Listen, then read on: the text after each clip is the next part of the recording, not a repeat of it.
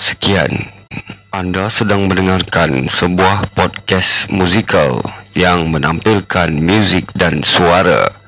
Anda dinasihatkan menggunakan earphone agar ianya lebih jelas dan tidak terganggu. Sekian dimaklumkan. Anda mungkin pernah mengenalnya. Anda mungkin pernah melihatnya. Anda mungkin membelanya. Sesuatu yang sangat sukar untuk diungkap. Ada sebahagian mereka adalah saudara kita. Dan ramai di antara mereka menjadi musuh kita.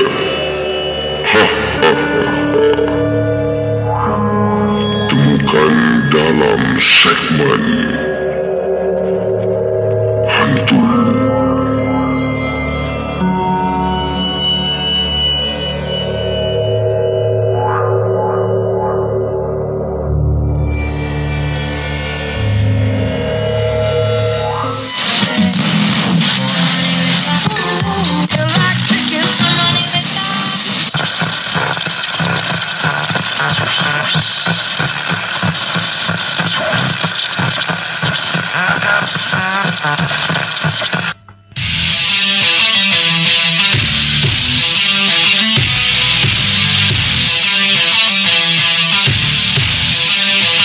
sedang mendengarkan RTH, saluran live anda. Jangan lupa subscribe.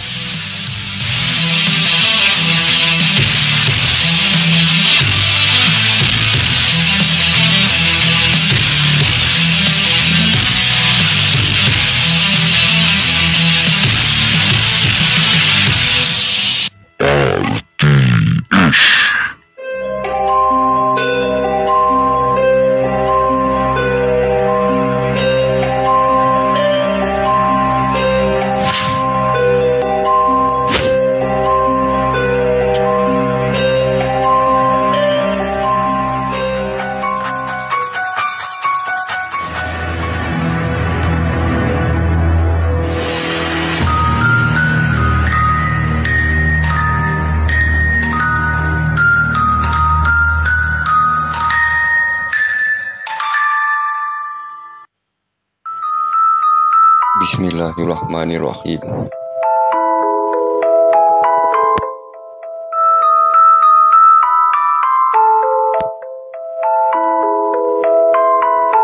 الحمد لله رب العالمين بسم الله الذي لا يقدر ما اسمه شيء في الأرض ولا في السماء وهو السميع العليم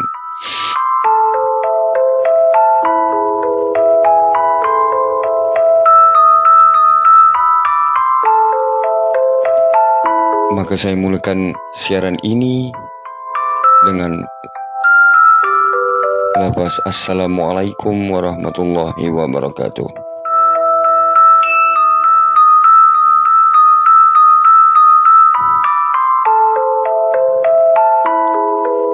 Semasa rakaman episod kedua pengalaman diikuti oleh makhluk halus ini jam telah menunjukkan 11.20 minit malam pada 21 hari bulan Julai 2021.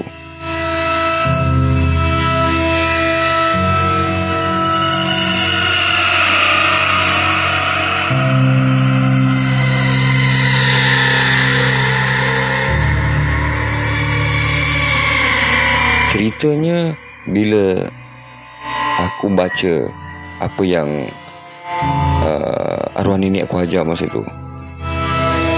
Dan aku nekat nak panggil. Aku nak tengok Pak Syekh tu agar dia datang. Yang datang adalah ribut. Ribut. Malam tu ribut sangat kuat.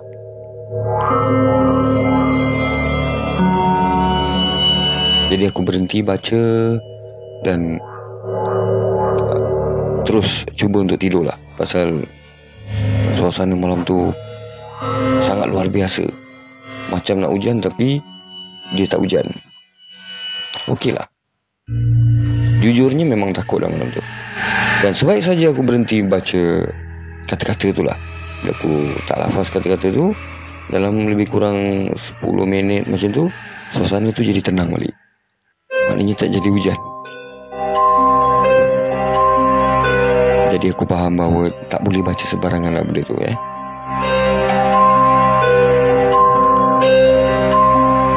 Pada esoknya kawan aku yang terserempak dengan uh, makhluk halus yang kita panggil Pontianak tu dia totally flat demam tak boleh pergi sekolah dan dia pucat lah muka dia Jadi tak ada orang tahu kenapa dia demam. Kecuali mak ayah dia dan juga aku. Kenapa punca uh, dia demam dia hanya beritahu mak ayah dia Dan kejadian tu berlaku dengan aku. Aku Alhamdulillah aku tak demam. Jadi saudara saya berubah-ubah juga eh. Dapat tahu member tu dah demam Jadi saya pun uh, teruskan perjalanan pergi ke sekolah sendiri. Selalunya pergi dengan dia lah eh? Jadi pergi sendiri sekolah masa tu. Bila pergi sampai kat sekolah kan, Jadi rasa macam tak seronok lah Kawan kita demam pasal uh, Terserempak benda itu sekali dengan dengan saya. Jadi Dan dia juga tahu apa yang saya baca tu. Dan benda tu lari pun dia tahu. Cuma dia dia terkejut kan dan dia cerita perkara yang sama pada mak ayah dia lah. Jadi sebaik habis sekolah uh, tengah hari tu Saya balik ke rumah. Dan dalam perjalanan balik itu Ayah pada kawan saya ini telah berada di rumah saya pada saat itu. Bersama dengan ayah saya. Ibu saya kerja Tapi ayah saya balik awal. Dan ayah kawan saya ada juga bersama dengan dia jadi bila saya sampai, uh, dia orang tanya saya. Ada rasa apa-apa tak? Macam nak demam ke apa? Kata ayah dia pada saya. Saya kata tak ada apa-apa. Jadi ayah saya kata, banyak kali dah jadi sebenarnya. Tapi dia Alhamdulillah tak ada jadi apa-apa lah. Jadi dia bagi tahulah anak dia tu dah demam.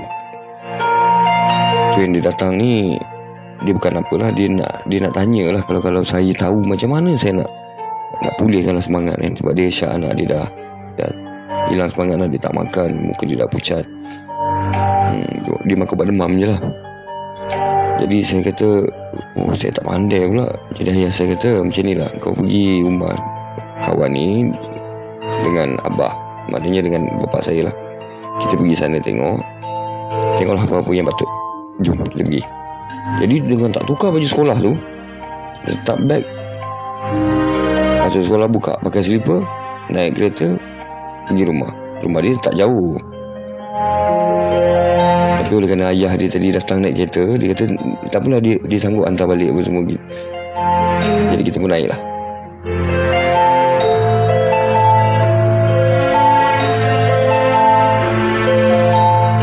Dan bila sampai ke rumah kawan saya tu saya tengok uh, mak dia sambut lah ya.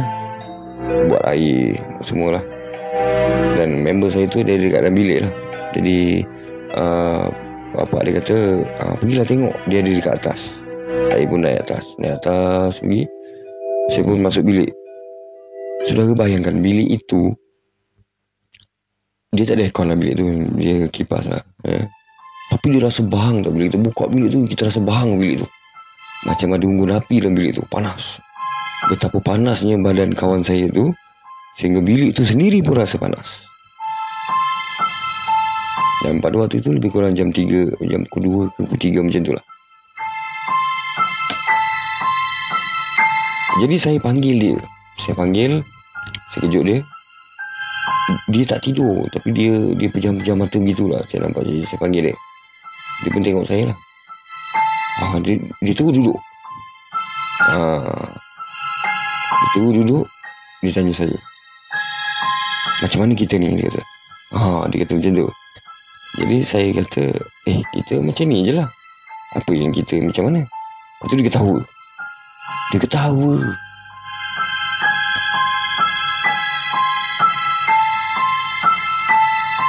Bila dia ketawa tu Bapak dia dengar kan Jadi bapak dia naik atas sekali Tengoklah. Bapak saya pun naik sekali Semua datang tengok. Dia ketawa tau Ketawa yang uh, Macam kita buat lawak sangat lah Ketawa. Dan, dan Dalam masa yang sama Saya tahu tu bukan kawan saya. Kawan saya tak ketawa macam tu. Dia ketawa Ketawa Ketawa Saya uh, Bapak dia rasa Okey lah Mungkin anak dia dah Dah nak pulih. Tapi saya tahu tu bukan kawan saya. Saya berdiri dari mana datang? Kepandaian pun tak tahu. Saya pandai-pandai je. Tapi saya rasa saya nak berdiri lah Saya berdiri. Saya letak tangan atas kepala dia. Dia diam. Dia ketawa tadi? Terus diam. Saya tengok uh, ni Saya tengok muka dia lah ya? Dan tangan saya pegang. Saya pegang atas ubun-ubun dia. Kemudian saya kata Saya tahu saya beginilah.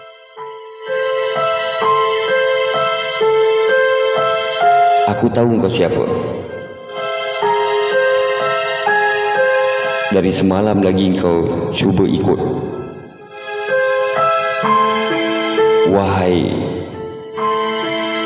makhluk yang berambut panjang. Baliklah kau ke tempat asalmu dan tinggalkan kawanku. Jika tidak mau ada yang lain datang mengambilmu. Ayat itu saya keluar secara spontan. Dia macam rasa nak cakap macam tu. Apa yang berlaku ialah kawan saya itu tiba-tiba menangis. Dia menangis sedu-sedu, nangis, nangis, nangis, nangis, nangis. Dia cakap Tak mau. Tak mau Tak mau Dia kata macam tu. Dia takut. Ha, Jadi mak ayah kawan saya tu dah panik Jadi ayah saya biarkan je. Saya kata pergi ambilkan air. Saya cakap dekat mak dia. Tapi masa tu saya rasa macam Saya lain lah Lain. Saya tahu Saya masih sedar Tapi saya tahu Saya lain.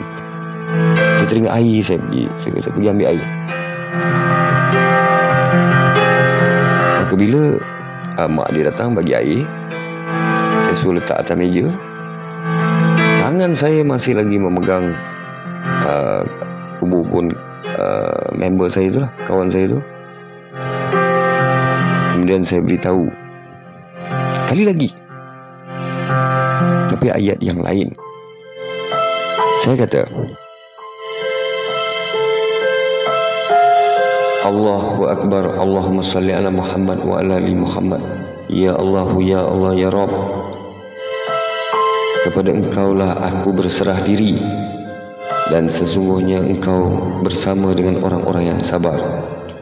Di sini ada makhlukmu Yang telah tersesat masuk ke dalam tubuh sahabatku Hambamu. Belum belum sempat saya habis ayat itu. Oh, kawan saya sudah pengsan. Maka jujurnya saya nampak makhluk itu keluar melalui telinga kirinya. Saya saya nampak dia keluar macam asap tu, keluar kemudian dia pergi hala ke tingkap dan terbang. Jadi saya ambil air itu Saya baca Al-Fatihah. Saya Letakkan jari telunjuk saya Dalam air itu masa, masa saya baca.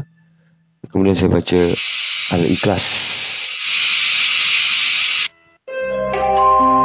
Saya baca tiga kali Dan saya sapu kawan saya Daripada kepala ubun tadi. Saya pusingkan dia pegang menghadap ke pintu saya pusing saya uh, menghadap tubuh dia ke pintu supaya menghadap pintu bilik dia lah. Eh, dan saya suruh semuanya ke tepi dan saya sapukan air itu daripada belakang kepalanya turun ke tengkuk. Kemudian saya genggam. Kemudian saya tarik Saya buang Melalui pintu itu tadi Saya buang dengan cara saya hembus Dengan lafaz Astaghfirullahalazim Tiga kali saya baca Allahumma salli ala Muhammad wa ala ali Muhammad tu saya selawat tiga kali dan saya kata Allahu Akbar, Allahu Akbar, Allahu Akbar. Kemudian saya tiup dan saya lemparkan. Dan pada waktu itu dengar macam dalam rumah tu macam ada orang turun dari tangga. Dan saya tahu dan saya rasa yang saya dapat saya pegang tu ialah rambut baki rambut yang uh, makhluk tadi. Uh, biasanya kalau makhluk ini uh, menyelinap masuk ke tubuh manusia, dia akan buat tanda. Jadi itu semua pakaian-pakaian dia saya cabut dan dia ambil semula. Dia keluar daripada tingkap dan dia tunggu di situ. Jadi dia ambil keluar daripada rumah tu. Kemudian saya ambil air yang sama, saya sapukan dekat muka, saya panggil nama penuh kawan saya dan saya suruh saya suruh dia minum sedikit air tu tiga teguk. Dia minum air tu dia rasa macam nak muntah. Dia muntah dekat situ tak sempat uh, ibu dan ayah dia nak sediakan plastik ke apa. Sebaik muntah dia terus panggil mak dia panggil ayah dia dan dia tanya bila saya sampai uh, Saudara, sebab tu itu kawan saya barulah saya lihat wajahnya beru, berubah eh, beransur menjadi merah. Dan demam yang tadi panas menyala-nyala tadi sudah tidak ada. Dan dia mula kata dia rasa dia nak makan. Ha, dan dia kenal mak ayah dia, dia kenal saya dan dia dengan saya uh, apa? dia tak sedar masa masa bila kita kita balik ke rumah.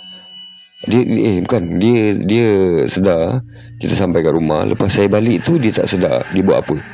Jadi kalau ikut cerita ibu dia ayah dia dia masuk ke bilik. Lama terkurung dalam tu. Dia kurung dia tak kunci pintu lah tapi dia tutup pintu bilik. Dan dia duduk diam dalam gelap jadi bila mak dia panggil kenapa tak mandi solat makan apa semua dia diam dekat satu sudut menggigil-gigil. Jadi bila ayah dia pegang, aa, baru tahu dia demam ni. Aa, jadi dia hanya tunjuk di luar tingkap, di luar tingkap begitu. Aa, itu kata ibu dan ayah sedangkan dia tidak sedar. Dia kata kepada saya, mana dia buat macam tu? Aa, jadi cara dia cakap apa semua, saya tahu itu kawan saya.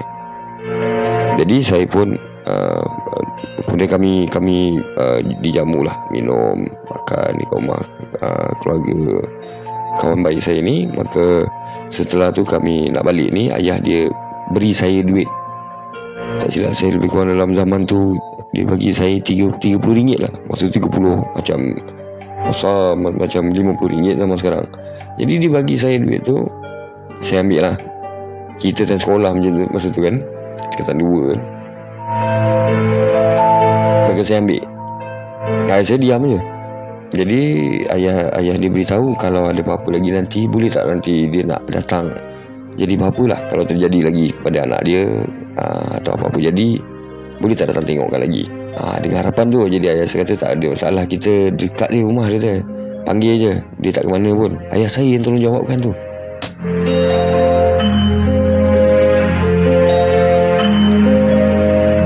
Waktu tu saya kata saya pangguk lah. Saya iyakan lah apa yang ayah saya kata. Tapi saya yakin dia, dia tidak akan jadi apa-apa lagi. Masa balik tu ayah dia hantar balik tu masa ayah dia cakap begitu dia sampai rumah. Kemudian ada dia sembang sekejap dengan ayah saya. Saya masuk rumah saya mandi. Saya rasa macam badan rasa macam lemas macam rimas rimas. Ha, belum nyah begitu. Macam tadi saya ni berlari pula lah. Selesai mandi tu dah mandi semua kan? Kita Zuhur belum lagi ni. Saya masuk dalam bilik Tukar-tukar baju semua Tiba-tiba saya tengok.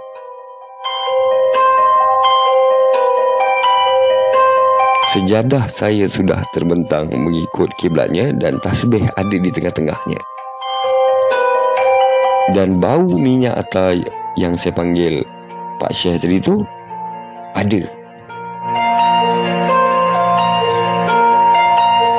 masa tu dia datang seram balik lah. Ha, Saya fikir dia ada dalam bilik. Jadi saya saya terus kata Saya solat lah Saya solat. Saya lupa nak ambil semayang Jadi saya pergi ambil lah. Saya ambil semayang Saya tengah ambil semayang Saya doa lah Ya Allah jauhilah aku daripada Syaitan lah apa semua. Habis saya doa. Setelah tu saya masuk balik dalam bilik Dan saya lihat masih lagi terbentang sejadah Atas bed saya semua macam biasa. Persoalannya tak ada siapa. Masa saya balik Tadi sejadah tu Masih lagi tergantung Dekat penyidai tu. Jadi bila saya Setelah mandi Saya tengok sejadah tu terbentang Jadi tak ada siapa dalam rumah tu Kecuali saya dengan ayah saya. Ayah saya Masa tu dia baru nak masuk rumah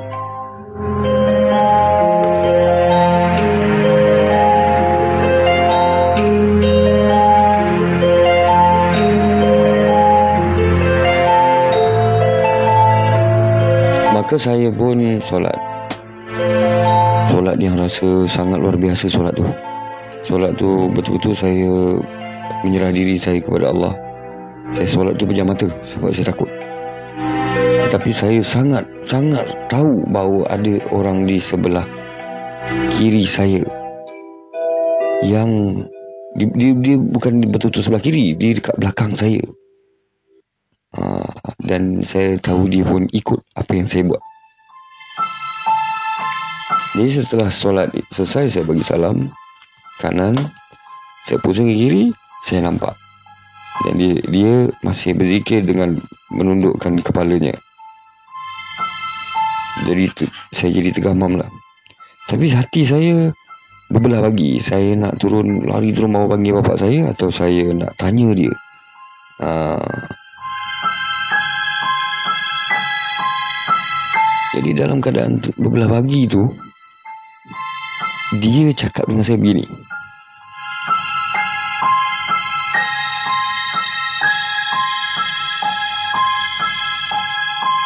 Tuan mahu tanya saya bukan? Tanyalah, saya jawab.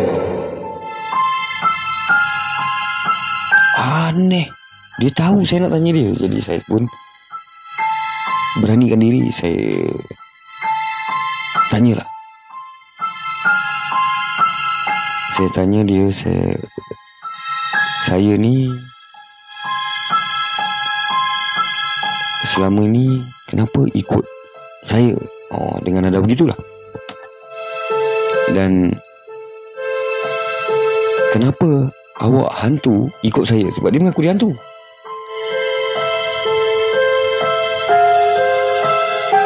Lelaki itu senyum. Dan dia Kata kat saya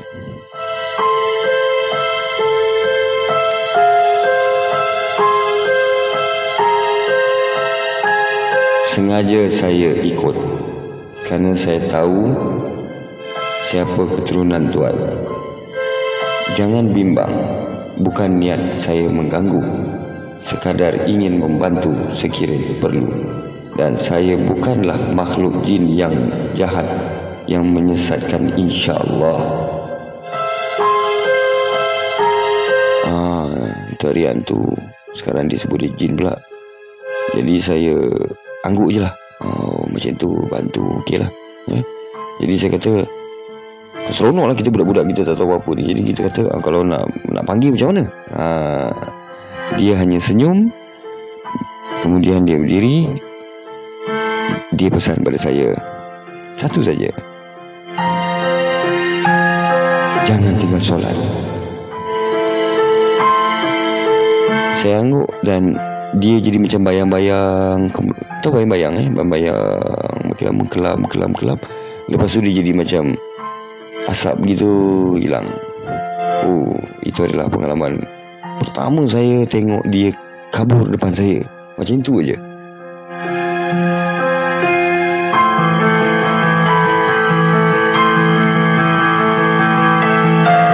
Waktu itu Debaran saya selama ini Terhentilah Saya rasa macam Banyak lagi persoalan dalam diri saya Yang belum terjawab Namun ianya Melegakan apabila Dia mahu berinteraksi tadi Dan saya berbelah bagi Sama ada saya uh, Mahu beritahu ayah saya Atau saya nak diamkan ke ni Lalu saya ambil keputusan untuk saya diamkan dulu. Saya nak siasat lagi.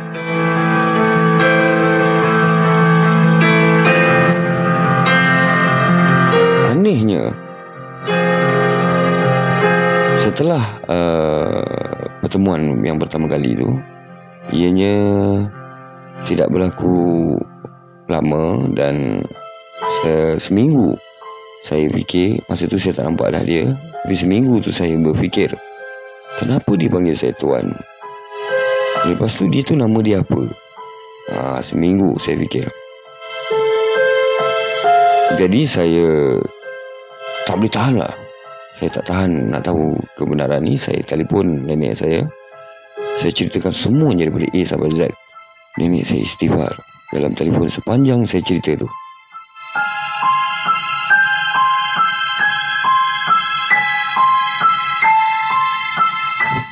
Kemudian Nenek saya kata eh, Kau jangan ambil peduli sangat Bondo-bondo macam ni. Jaga semayang Baca Quran. Jangan lawan mak ayah. Tu yang kau jaga. Kalau dia datang kata Tak payah bantu-bantu. Allah ada. Tapi saya tanya Dia tu siapa sebenarnya? Ha, masa tu saya mana tahu ada perkataan saka, jin, saya tak tahu. Jadi Nenek saya kata apa? Tu tak ada tu orang halus tu kata dia. Tu orang halus tu. Tak tahulah Kenapa datang kan Dah dah bagi tahu Datang juga Kau jangan-jangan Jangan cakap-cakap dengan dia kata dia Kau biar buat tak tahu je Okey lah Saya tahu nenek saya Tak nak cakap lagi soal tu Jadi saya, saya tanya Kalau baca benda ayat tu boleh lagi ke? Ni saya kata baca je. Biar dia tahu. Ha, kalau ni kau baca Fatihah. Ha, kawan dulu kan begitu. Baca ayat kursi dia kata. Okeylah. Saya pun tak dia pun tak termenung. Rupa-rupanya nenek saya malam tu hubungi dan bercakap dengan ayah saya tentang apa yang berlaku. Jadi ayah saya panggil. Dia tadi Sini jap Apa benda yang ganggu kau selama ni Macam mana rupa dia Saya pun cerita Benda yang sama Tadi benda tu ke yang kacau kawan kau? Saya kata bukan. Macam mana kau tahu ubat orang tu kata dia. Saya kata Dia jadi spontan Tiba-tiba je tahu. Apa benda yang dekat kawan kau tu? Saya kata dia macam perempuan rambut dia panjang. Oh, tak ada siapa ajar kau. Ayat-ayat apa yang kau baca tu? Saya bagi tahu lah Apa yang saya baca Kemudian. Saya kata tak ada siapa bagi tahu. Saya tiba-tiba tahu. Saya saya nak baca ayat tu lah. Saya, saya pun kata, kalau orang itu datang lagi, kau bagi tahu abah. Kau jangan terima apa-apa ayat ke apa benda ke. Jangan. Saya tanya kenapa? Tahu-tahulah. Apa benda yang kacau kau ni? Kita mana ada boleh-boleh saka apa semua-semua ni. Saka mana ada pakai jubah. Dia kata macam lah. Jadi saya kata, ah iyalah. Elok je ayah saya cakap macam tu Tengah malam pukul Bukan tengah malam lah Hampir pagi lah. Jam 3 pagi Saya digerakkan oleh Syekh tadi. Saya terjaga Sebenarnya. Saya terjaga Saya ternampak dia. Jadi saya terkejut. Ha, Saya macam Eh Syekh ha, Di sini. Kan saya, saya, saya pacul Ayat itu. Eh Syekh Ada sini. Ha, Saya kata begitu. Dia senyum dan dia bagi salam. Assalamualaikum Kita solat. Tahajud ini bagus Dia kata Bangunlah Ambil wuduk. Saya pun rasa macam oh, Yelah saya tahulah kan. Tapi Ini mesti dia nak bagi saya apa-apa ni. Jadi saya keluar bilik tu. Saya ada niat nak, nak kejut bapak saya sebenarnya Tapi niat saya tu tak sampai-sampai. Saya macam Tak tahu saya terdorong ambil wudhu Kemudian masuk balik dalam bilik. Tapi dah hati saya Saya nak panggil bapak saya.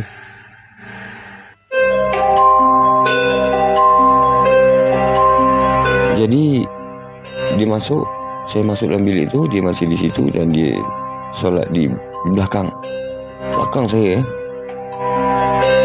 Dia, dia macam saya jadi imam lah. Tapi saya, saya pun tak faham lah tu Selesai solat tu Saya berdoa Ya Allah Ya Tuhanku Tolonglah aku. Jauhilah aku daripada syaitan Jin Yang yang mengganggu hidupku. Saya macam tu tu. Saya sungguh-sungguh baca. Dan dia aminkan. Selesai tu saya, saya tengok. Dia masih ada kat situ lagi. Kemudian saya beranikan diri Saya tanya Saya panggil dia pun tuan juga. Ni tuan Saya nak tanya.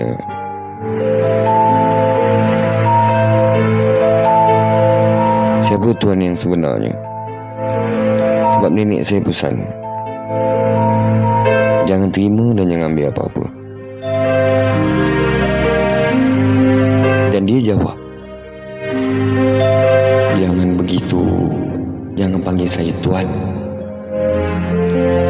Saya adalah hamba Allah Kita sama Kamulah Tuan Khalifah bumi. Dan nama saya ialah ah, Dia beritahulah nama dia. Dan seterusnya Dia beritahu lagi. Adapun kehadiran saya sepanjang Tuan berusia sejak lahir lagi. Kedatangan saya bukanlah untuk mengajar ataupun memberi apa-apa. Melainkan saya ingin mengikuti membantu dan mengeratkan silaturahim.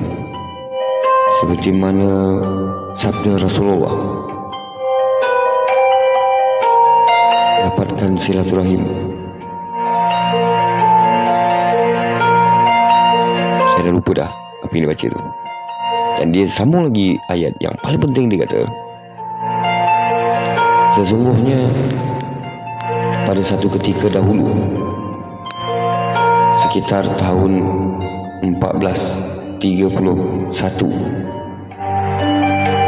saya mengikuti moyang tuan sebagai guru agama saya.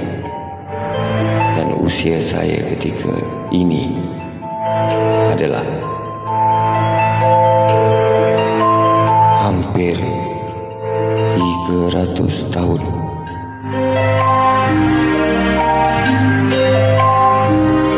Saya jadi temanggu lah dengar dia cakap macam tu. Jadi saya tanya moyang saya kerja apa?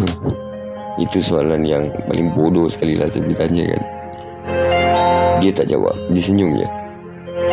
Dia hanya kata pada saya lagi.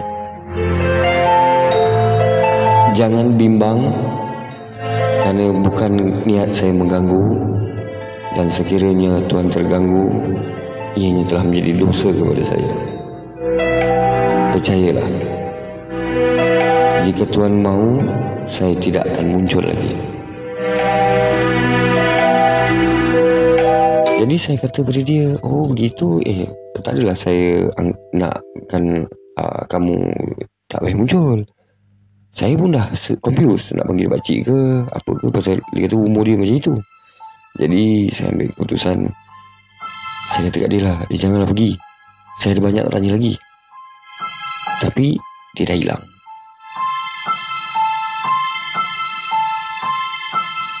Dan setelah kejadian itu selama beberapa tahun saya dah tak jumpa lagi tetapi sepanjang tahun itu sepanjang masa saya tidak berjumpa dengan dia saya sudah jadi perhatian baik daripada keluarga mak saya, keluarga ayah saya, pakcik-pakcik saya dan juga orang yang sekeliling lah di taman-taman ni semualah. Kononnya saya tiba-tiba terkenal sebagai seorang perawat, orang yang boleh berubat. Jadi macam-macam lah jadi.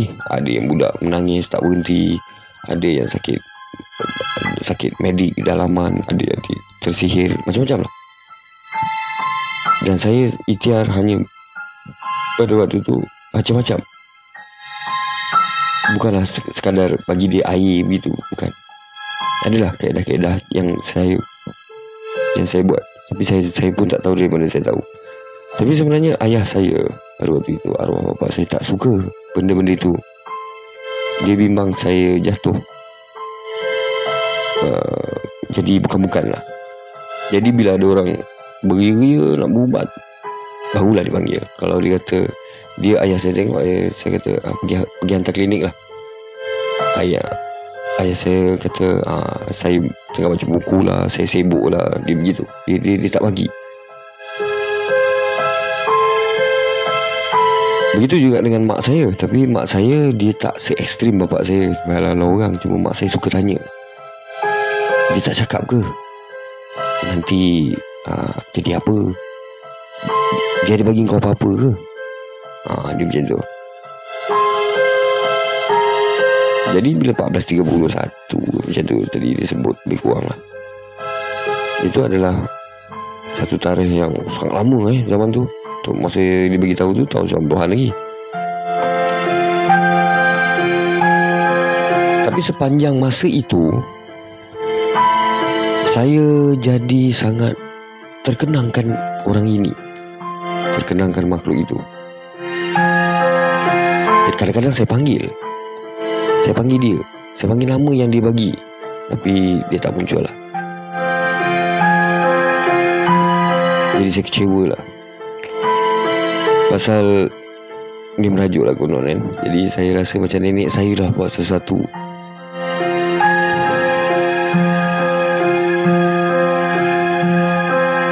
Jadi Saya jadi Sunyi lah sunyi. Walaupun saya ada aktiviti Saya main bola macam biasa Pergi kawan macam biasa Pergi Kami dulu ada band kan. Jadi selalu pergi band Solat macam biasa. Cumanya saya sepanjang masa tu saya akan ingat. Bila sampai waktu solat je saya teringat. Bila saya nampak ada baju ada orang berjubah aja ah saya mulalah. Macam ah, ini ini. Tapi saya tahu dia lebih tinggi daripada orang biasa. Jadi saya tak pernah jumpa tapi yang bestnya ialah ada masa-masa tertentu bau itu tetap ada. Bau minyak atarnya kadang-kadang saya tercium. Dan anehnya hanya saya seorang saja yang cium bau itu.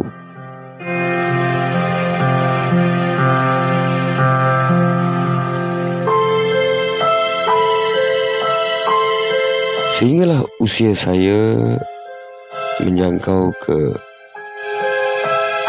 17 tahun tak silap saya. Pada waktu itu dah kami menunggu untuk ambil SPM. Jadi pada waktu itu saya terjadi sesuatu yang sangat luar biasa dalam hidup saya.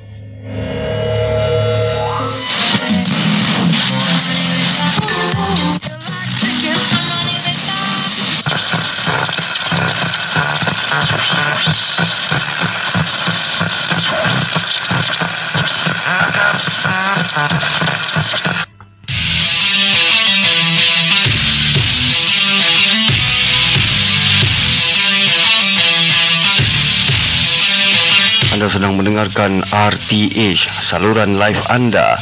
Jangan lupa subscribe.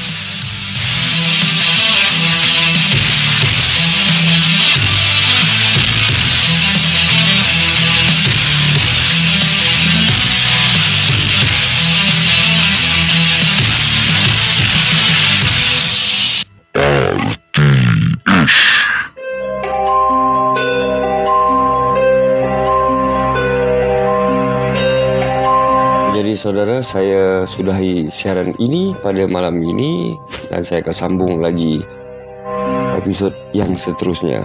Jadi jangan lupa subscribe supaya anda tidak terlepas siaran ini.